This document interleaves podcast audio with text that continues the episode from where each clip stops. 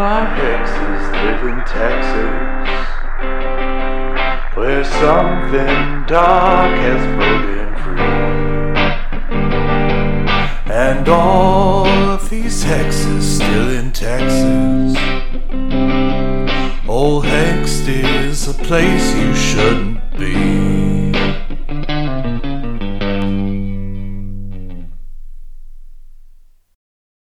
Welcome to the debrief for Hunt 2. I'm Bernetta, as always. I'm your keeper. And so we're going to go through, we're going to tackle a few questions, have a little bit of a discussion, and then handle some of the mechanical aspects of the hunt. If you're interested in that, then that's great. Listen on. If you're not, then feel free to come back in two weeks and listen to our our next episode.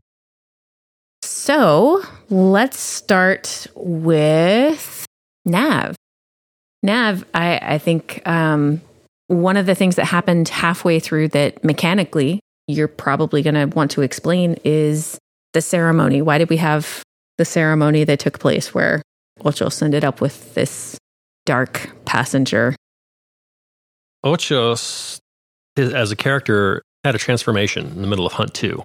And he, as part of his leveling up, eventually chose to move towards the monstrous playbook. So the way we decided to do that was to have him go through the ceremony through the sect. And he, during the ceremony, he basically melds with um, a, another entity from another portal, through the portal, another dimension. And now he has this dark passenger that he carries around with him, and uh, how that that dark passenger will manifest itself is is slowly but surely being played out, but it's going to influence his actions, and in some in some instances will completely take over. And he will basically be playing almost two characters, and uh, kind of helps to explain his forgetfulness and the blackouts. And there's definitely uh, another agenda that is that is uh, being that is being executed uh, through Ochoa, but that's what's going on right here with him. And he's he's in a real state of confusion about this because he doesn't know he doesn't know who to trust at this point anymore. He doesn't know if the entity that is within him is uh, is truly in full alignment with his beliefs Mm-hmm. and what he was raised to believe in his sect.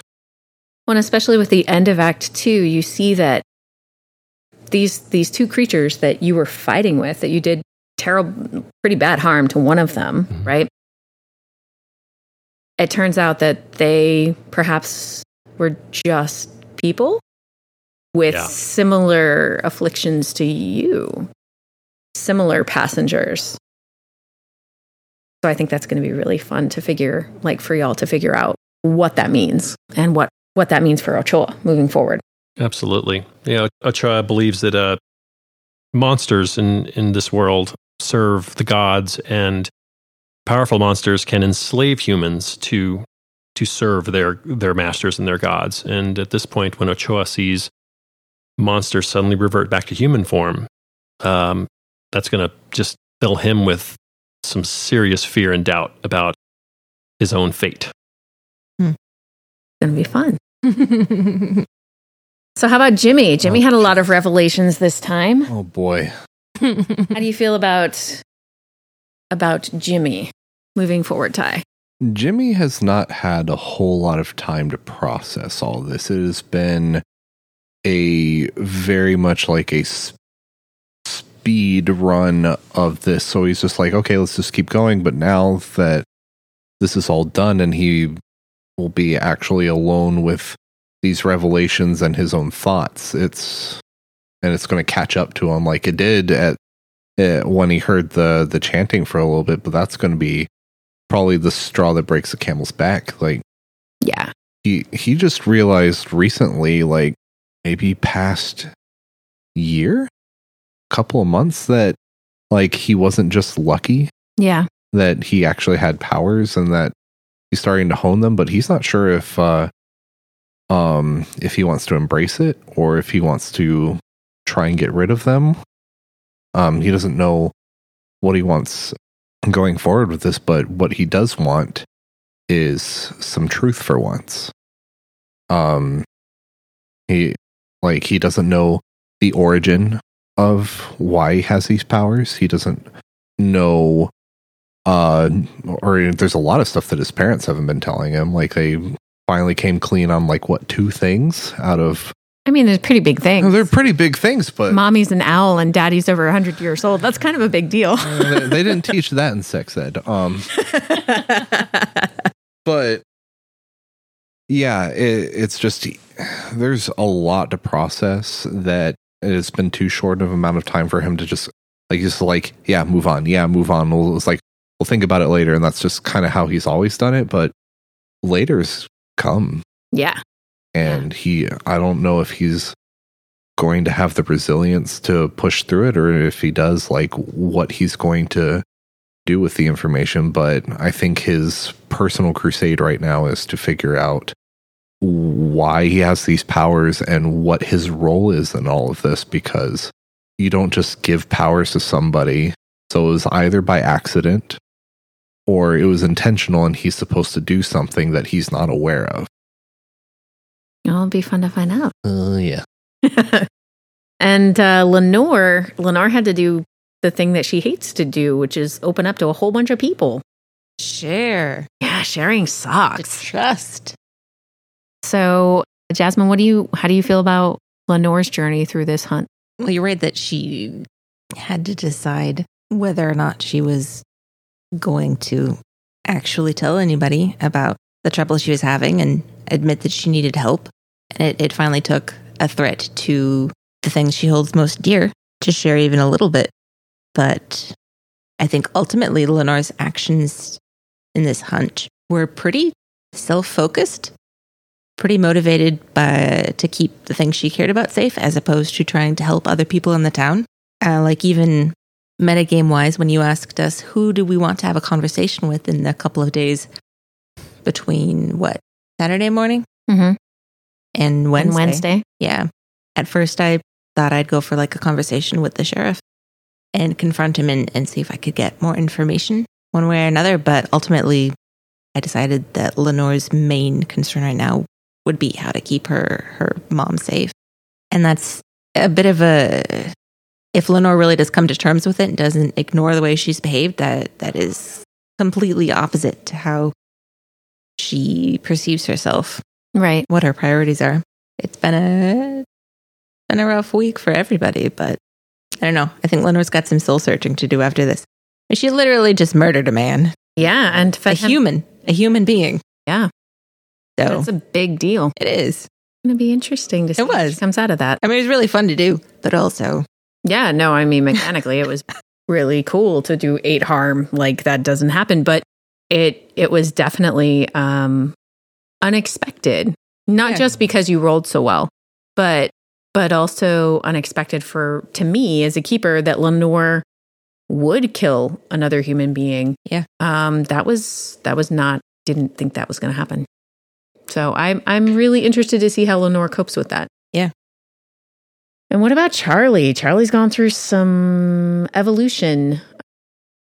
And uh, I think we we kind of mechanically tried to help with you adopting a new playbook, Sarah, um, in a very different way than, say, uh, Ochoa, but still narratively make it happen. So, why don't you tell everyone about the playbook that you took and um, you know how how you see that working in the future? Yeah. Um the I mean the biggest issue that we ended up having is that Charlie in her like session 1 form is not particularly geared for magic. And then it sort of became a very large part of her life. Mm-hmm. um and we wanted to incorporate it more, but we didn't want it to feel like a spell slinger or anything like I mean, we just that was not the sort of like mage thing that we wanted. Yeah, Um, not so much D and D feel, but more of a I mean, it's Edge it's yeah, it's kinda edge feel. witch. It's Mhm. it's um like kind of pseudo Wicca stuff. So the playbook is from the Tome of Mysteries, and it's called the Hex. and it's a little bit more like formalized, I Mhm. guess. So you get like actual written spells, they're called rotes, where you can do magic, but it has a sort of more predictable effect. Mhm. But Charlie is also not there yet. So uh, we've been kind of trying to figure out like what, how we get all the way into the hex playbook, if that's, if we do a full transition or how she gets her first rote. And so it's, we, we're kind of getting there. Yeah. Yeah. And and that's a big thing. that the introduction of the the Tome of Mysteries was something that we hadn't done when we created all these characters. And so we went through and now we've only got two characters who can currently use magic, and that's Mhm. Charlie and um Jimmy. Mm. And in place of that, we had we had Nav and Lenore take two different moves and Close enough. No, you're good. Ochoa and Lenore? You're We're good. Nav and Jazz. we had Nav and Jazz take different moves for their characters, Lenore and Ocho. So, what did you take instead of use magic, Right. Nav? So Ochoa gave up use magic and replaced it with the telekinesis ability, Yeah, which we saw actually in action a little bit. yeah, it was super cool. Yeah. Yeah. And then um, Lenore took. Well, Lenore has a plus one weird, but she's never used magic, and I never planned really to have her go down that route.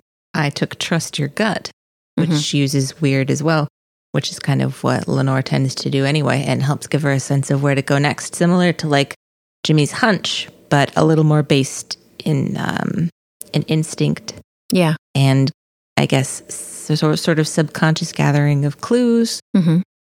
Putting it all together. Yeah, which makes sense with the flake. I thought. Yeah, definitely. So, one of the cool things that when we were talking about these characters off the air, that um, I think Jazz or maybe it was Sarah said was that this show has very quickly become about people and their relationships to their family and the effects that their families have on them. And I, I think that I mean, there's some really obvious ways that that that has manifested, like with Jimmy finding out that his mom is an owl, and there's some sort of strange, dark things that have happened in the past, which may have an effect on who he is as a person or why he is where he is. But then, in, in less and like more subtle ways, we have Ochoa, who is coming from his family with his ideas of what the world is and what monsters are, and his relationship to that world. All of that is family based as well. So there's these legacies that all of you are carrying I mean, the weirdest part for Charlie is that her like Aunt Viv was the person in her family that she was the closest with, that she felt like the most kinship with, the most comfortable with. And now it's like she didn't know her at all. And so it's like this very strange, like being entrusted with all this stuff and just having like zero prep, zero idea, and that that confusion that comes with it. She's sort of trying to like it's I mean, it's similar kind of to what Jimmy's going through where like she thought she knew her Aunt Viv and like thought that that was like the person that she was like the closest with and then like didn't just didn't know anything really. And that's that's been a little bit weird. Yeah, definitely. yeah. Uh, How about for for you, Nav? What do you think? Uh, Ochoa, I I think it's really interesting. I'm, I'm excited to see where Ochoa goes in the future. You know, as he's raised in this culture where monsters are a thing and they're real, and he's he's been raised to be aware of them, and and to a certain degree, as he's become an adult and risen up through the sect, he's been groomed to do battle with these things. You know, and and to uh, either be a protector or to be a warrior on behalf of whatever the mission of the sect is. And now we're seeing him potentially becoming one.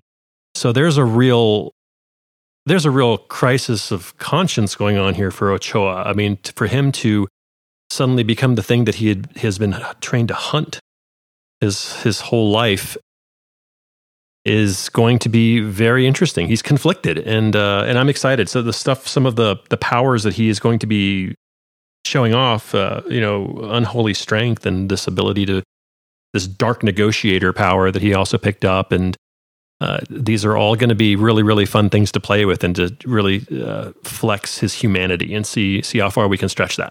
Yeah. How about Jimmy, Lenore? What about family ties or Yeah. I mean, his mom's an owl. Like, he, he's going to have some really weird questions. Like, what does that even mean? Well, the question I have is was, Was- Jimmy hatched? Yeah, like, Well, but she's not always an owl. yeah. She's a shapeshifter. I mean, she's mostly an owl, it seems. Mostly out. Little owls are cute. Yeah. Yeah. I I mean, see Jimmy going through his first molt. What does your sister know about any of this? Yeah, yeah. Like I haven't heard from her in a long time. She's off being successful, and Jimmy tried to do the same thing and had to come back. Like she's the uh she's the golden child. Sort of, but she left. Yeah, Well, she got away. yeah. She got away. I mean, have have Jimmy's parents been doing anything other than pushing him to kind of get his life together and leave? Sure. To leave? Leave, yeah. Oh, I didn't get that impression.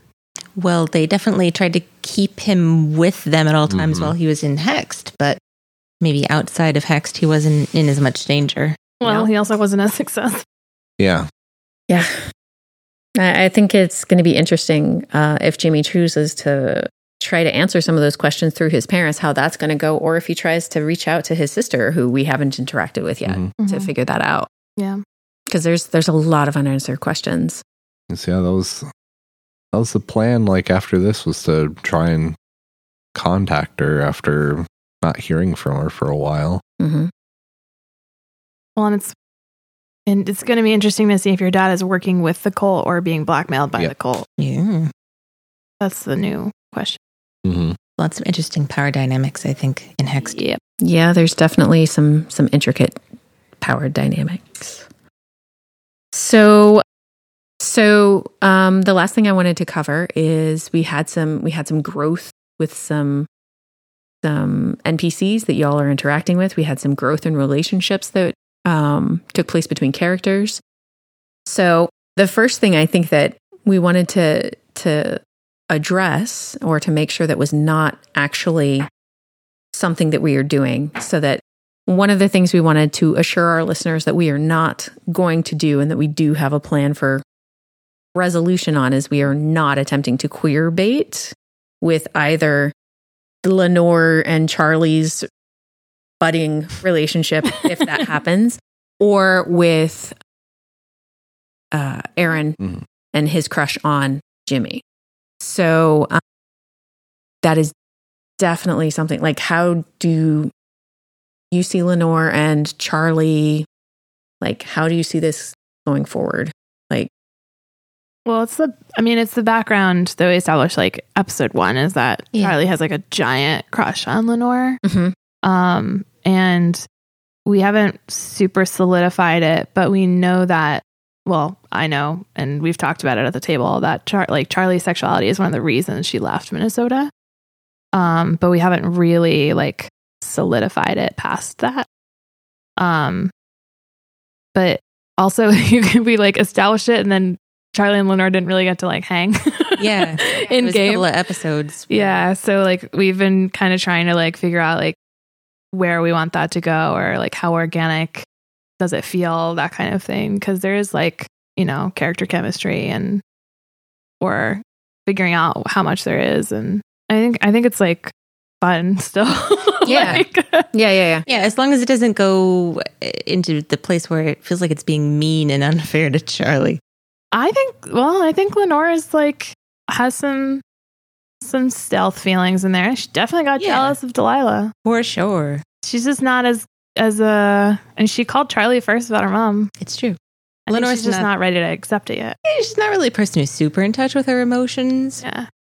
And she spent, you know, her formative adult, young adult years convincing herself she didn't need anyone else and didn't have anyone else and she was fine on her own. And it was bad when she Connected. confided and connected. Yeah. So the combination, I think, of of finding somewhere safe for her mom to be and Charlie providing that is hopefully gonna allow some room in Lenore's heart Aw. for I don't know something to blossom. I mean Charlie too. She got burned real bad. Yeah. Like Yeah. I mean, like move halfway across the country levels of bad. And uh like yes, Lenore hid something from her, but came clean a lot faster than other people in her life. And Charlie's able to be proactive and helpful about it, which is giving her like a sense of of purpose, but also like reciprocation because she relied on Lenore for so long. It's a good foundation for Yeah. I think so. growth. So, um, I guess we'll do our thing where we go around and everybody says their favorite part of this session or of this episode. Not episode. Hunt. Hunt. their favorite. So we'll go around and we'll we'll have where each of you say your favorite part of the hunts. And Feels like Thanksgiving. This is the Oh, boy. hardest. I am thankful for magic. and we can we can kind of go from there. And then if you guys have any questions you want to ask me, God, it feels genuinely like 7,000 things happened. Yeah. seven thousand things did happen. Yeah. It was it was a lot. I feel like my favorite part was when Charlie opened the door to the well for the first time. That was a pretty cool moment. Yeah, that was pretty good. Pretty cool moment. Was your favorite part, Bernetta? Yeah. Put us on the spot. Mm-hmm. we asked you last time, so you shouldn't be surprised. No, I'm not surprised. Um, I think that my favorite part, gosh, I've got a couple, but I think that probably my favorite part was when Ochoa got his his dark dark passenger. Mm-hmm. I think that was the coolest bit because, like, oh, Nav had sent me a message about how he wanted to go into the monstrous playbook. And I was like, okay, cool. I think I know a way I can make that happen. But there was a lot of trust in that moment because you didn't know, like, Mhm. What was going to happen any more than anybody else at the table, except that you were going to get to end up being the monstrous and having access to this playbook. And I really appreciated that, like, as a as a game master and and um, a storyteller. Like there was it was cool. Like the way that you described um like you came in, you totally bought into the scene and then you described what he looked like, everything like I could picture it perfectly, like all of his his armor and his makeup and and then it just it turned into like such a such a cool supernatural surreal kind of moment. And so anyway, I'm really glad I got to do that scene. That's my favorite scene so far in that in that hunt. I think mine there are a lot of like really good moments by like trying to kind of make a cinematograph sort of thing or like kind of set up a, a movie shot of some Mhm. of these in my head. Um, but I think my favorite one happened this session Mm-hmm. whenever Jimmy attempts to seal off the door or the, Yeah. the the thing. And just like I can imagine this moment where he feels like kind of this gratification. He's like straining and like making this thing happen. And he's seeing success with it. Like these ghouls are bouncing off this thing and trying to tear into it. But then there's that terrifying moment where this big dude with this insane weapon comes in and just starts slashing through him and just like it's like the Vader in Rogue One Mhm. Yeah. where the Mhm. lightsaber comes on and you're just like, oh god. And Yeah. he just steps through and it's like, oh. Yeah. um it, it's just you can imagine like how his face falls and everyone else thought they were safe and they're like, oh no, this is a, a bigger problem and it ends up being like it, it, it kind of flips the weird, dumb like high school hijinks Mhm. to like it makes it a lot more serious. It's like, oh, it's it's the star quarterback, and the principal is like, oh, um, what, like some sort of stupid Animal House reference sort of thing. Where like, buried our house, whatever sort of thing. Um, but it, it turns, it gets this dark undertone where it's like, no, this is actual malevolence, Yeah. and the the quarterback is actually like not just being the punk kid; he's actually kind of trying to step up and save his friends and it's this weird dynamic that I thought was like pretty cinematic in its execution. So it was really cool to be a part of that. Cool. I'm glad you liked that. I was I was a little worried that he was too obvious of a of a villain. No, that was cool. I like that. It was so obvious he became not obvious. Yeah. It's true. Yeah. So I I mean, I like the fact that we got to set up a haven. Mm-hmm. Yeah. That was really really cool. Um, I've Duplicate. Yeah, I spent my le- my little level up on that, but now we've we've got a place to go yeah, that's safe. that's safe ish, and who knows what mysteries lurk within it. I don't know. It it seems like I'm sure you will find ways to make it surprise and um, impact us negatively. Um, Oh, I appreciate your faith. You're but the rules of the game do hinder me in that. Uh-huh. But we finally got a little bit like this. We still have no idea what's going on or who to trust or what is what we can do about it. But at least we've got somewhere to work from, Mm-hmm. a little bit of control, Yeah, you got your own safe little corner of the world. Yeah. Nice. and we got to build it together. It only took us two hours. Oh boy. I have two. I have two moments that, that really stand out for me. Um, one has got to be, uh, and and Bernetta as the keeper, you set this up beautifully for me. Was was when Ochoa sees himself in the in the video Mm. dumping Oh, a yeah. body, and Oh. for the listeners out there, that episode ended, and I had no idea how I was going to explain my way out of that. I had to sit on that for a couple of weeks, really just thinking about, oh my God, what happened here? You know, did Ochoa just go all hobo killer and start, you know, murdering people? And, and how am I going to explain this to good old Larry? And, and so how that got resolved was one of my favorite things. yeah, you liked how that. I liked that too. I was a little afraid that I was about to lose Larry as an NPC, but you know.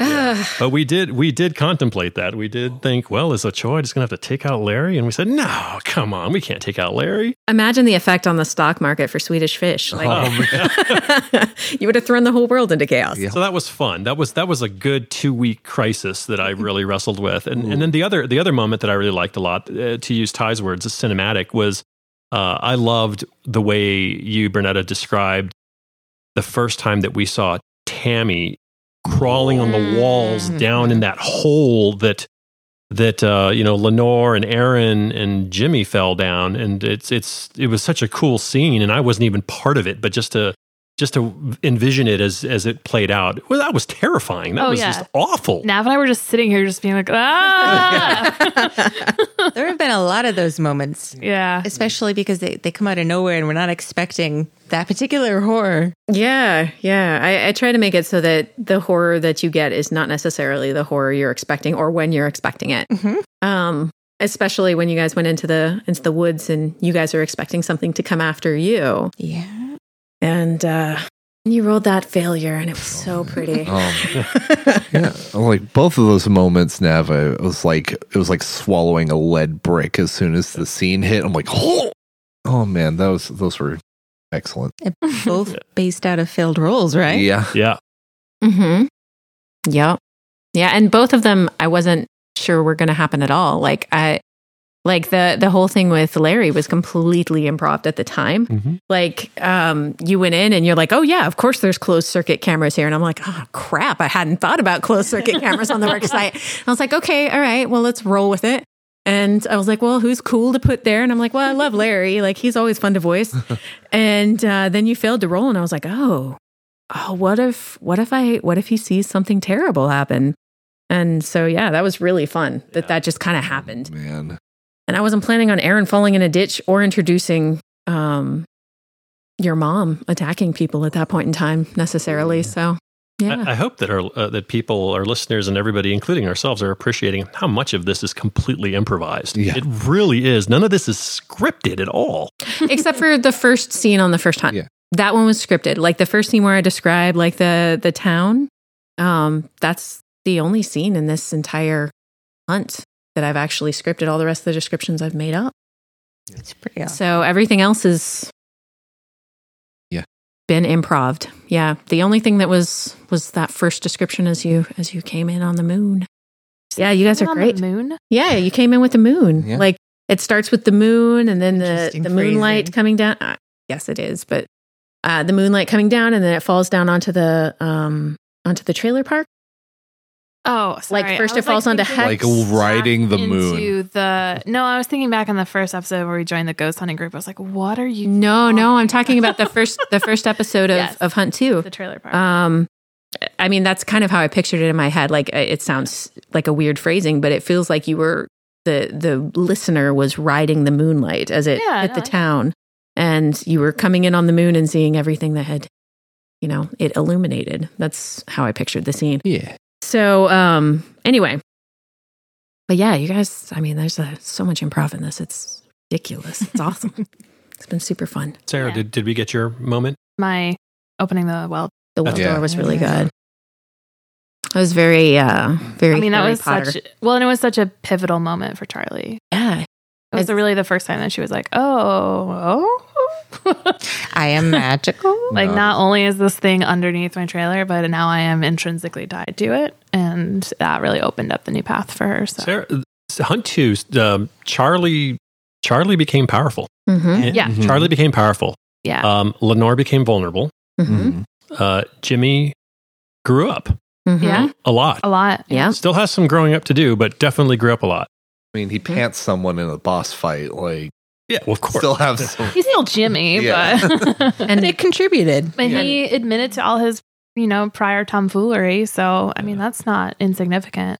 and Ochoa, uh, Compromised himself. Well, just had his world rocked. yeah, Yeah. he, I, I feel like he, um, he became unsure. Yeah. Yeah. You were. And I, I think that like when you went into hunt, the first hunt, like Ochoa was the most sure about this is the way that things are, this is the way that things are going to be. He was steady. He was very, yeah, very steady. And and everybody, my goal for this was that everybody was going to have to have their worlds rocked, and that meant going after a core personality trait of those characters, Mhm. something that they thought was true about themselves would be true proven to not be true. So for Charlie, it was, you know, She's average.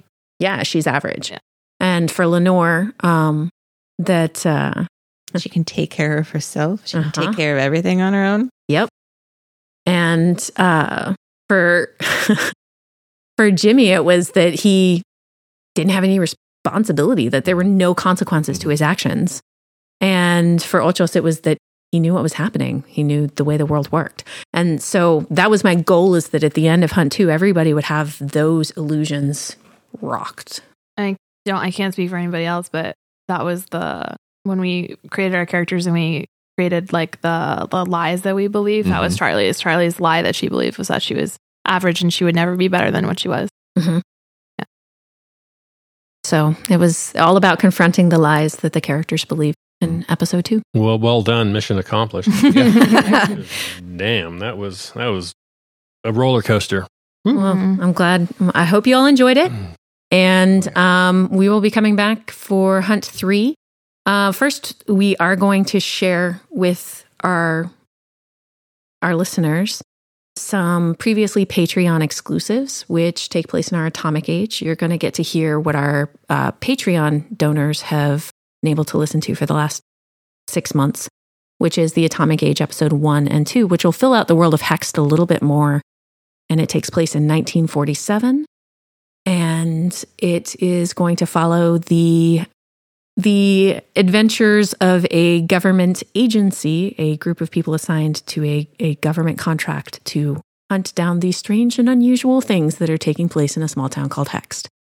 So you will get to see that, and I hope you all enjoy it. And if you do, feel free to log on and, you know, become a patron and get access to more exclusive content. Thank you all very much. And again, we appreciate everyone who listens to us. So, yeah. Share us with your friends. Yes, share. It's the best way for us to get Mhm. new listeners. Absolutely. Mhm. Yes. Please share us, uh, like our videos, subscribe, whatever it is that you do to, to spread the word. We Yeah. appreciate it. Yeah. All right. Anything else you all want to say? Stay spooky, friends. all right. All right. Thank you, everyone. And everyone. Uh, we'll We'll see y'all soon. Soon. Bye.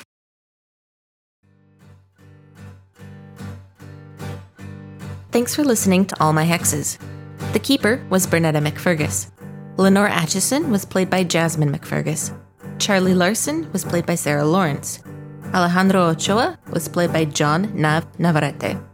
Jimmy Bagley was played by Tyler J. McMahon.